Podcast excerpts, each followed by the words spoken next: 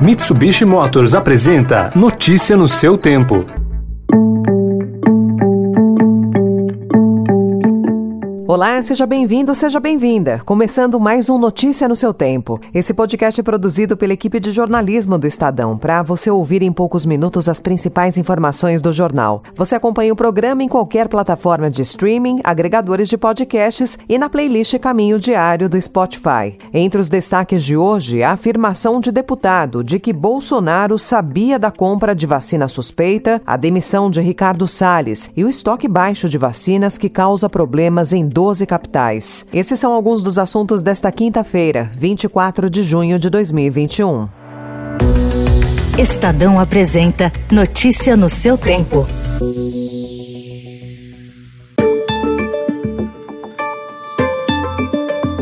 O deputado Luiz Miranda, que é aliado do governo, afirmou ter levado ao presidente Jair Bolsonaro, no dia 20 de março, uma denúncia sobre um suposto esquema de corrupção envolvendo a compra da vacina Covaxin. Bolsonaro teria dito ao parlamentar que levaria o caso à Polícia Federal, mas, menos de um mês depois, o contrato foi assinado com o governo pagando pela vacina um preço mil por cento acima do anunciado pelo fabricante. O deputado afirmou ao Estadão que os indícios de corrupção são claros Miranda ainda disse ter ido ao encontro de Bolsonaro acompanhado do irmão dele, Luiz Ricardo Fernandes Miranda, que é chefe de importação do Departamento de Logística do Ministério da Saúde. Em depoimento ao Ministério Público Federal, Luiz Ricardo afirmou ter recebido pressões anormais para a compra da Covaxin. O presidente da CPI da Covid, Omar Aziz, classificou as acusações como gravíssimas e disse ter pedido informações à Polícia Federal. A gente não pode desmerecer uma informação que ele está dando ao Brasil nesse momento. Não é uma informação que ele está dando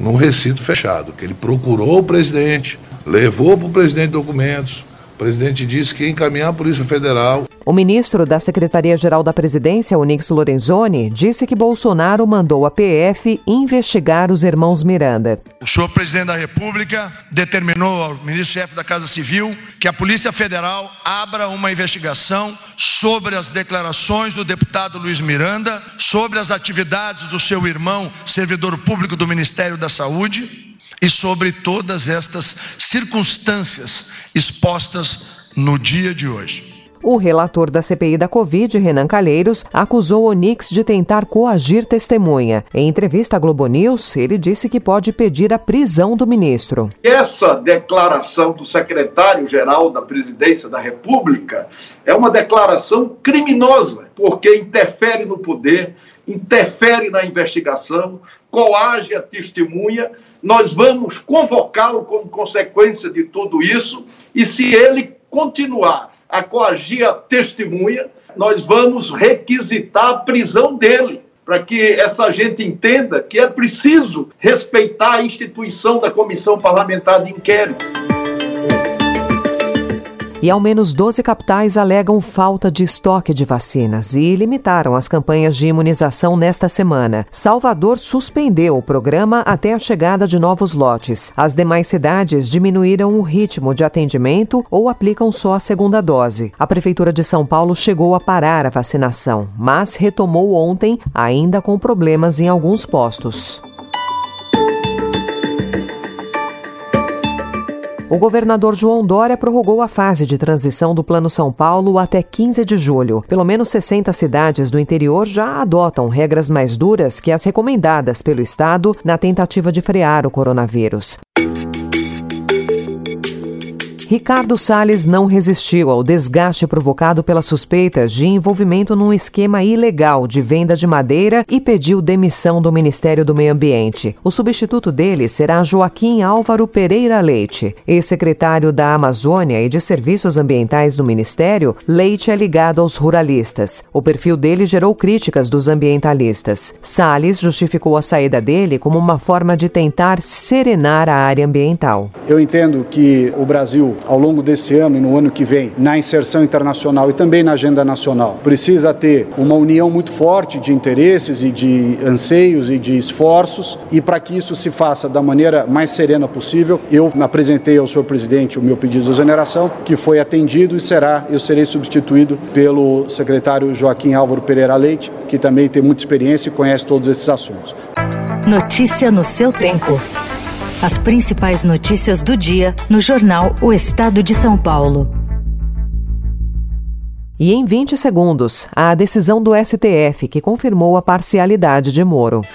Desbravar um terreno difícil, apreciar paisagens ou encontrar novos destinos. Não importa o destino que for explorar, a Mitsubishi Motors tem um 4x4 para acompanhar qualquer aventura. Conheça os modelos em mitsubishimotors.com.br.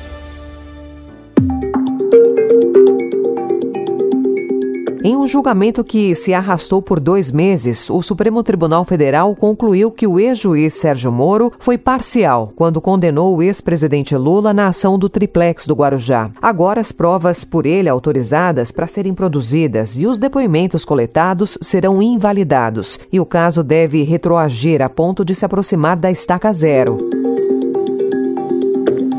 O ministro de Minas e Energia, Bento Albuquerque, negou mais uma vez o risco de o país enfrentar um racionamento de energia por causa da grave crise hídrica. Nós não trabalhamos com a hipótese de racionamento. Nós monitoramos o setor elétrico brasileiro 24 horas por dia, 365 dias por ano. A sala de situação também no Palácio do Planalto, ela trabalha também diuturnamente para que nós tenhamos a segurança das medidas que estão sendo adotadas e também do controle da ação planejada. A declaração acontece após o presidente da Câmara dos Deputados, Arthur Lira, voltar atrás e afirmar que a medida provisória que o governo prepara para lidar com a iminência de uma crise energética não vai trazer nenhum comando relativo ao racionamento. Lira afirmou pelo Twitter que será feito o um incentivo ao uso eficiente de energia pelos consumidores de maneira voluntária.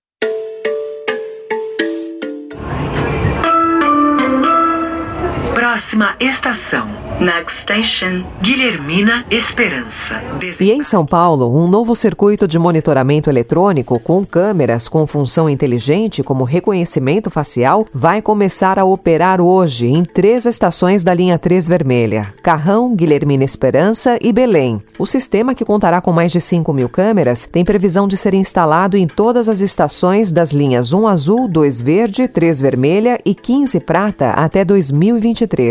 Segundo o metrô, as as câmeras serão interligadas a uma central com softwares capazes de fazer a leitura das imagens e emitir alertas em casos de invasões da via, crianças desacompanhadas ou objetos suspeitos abandonados nas estações.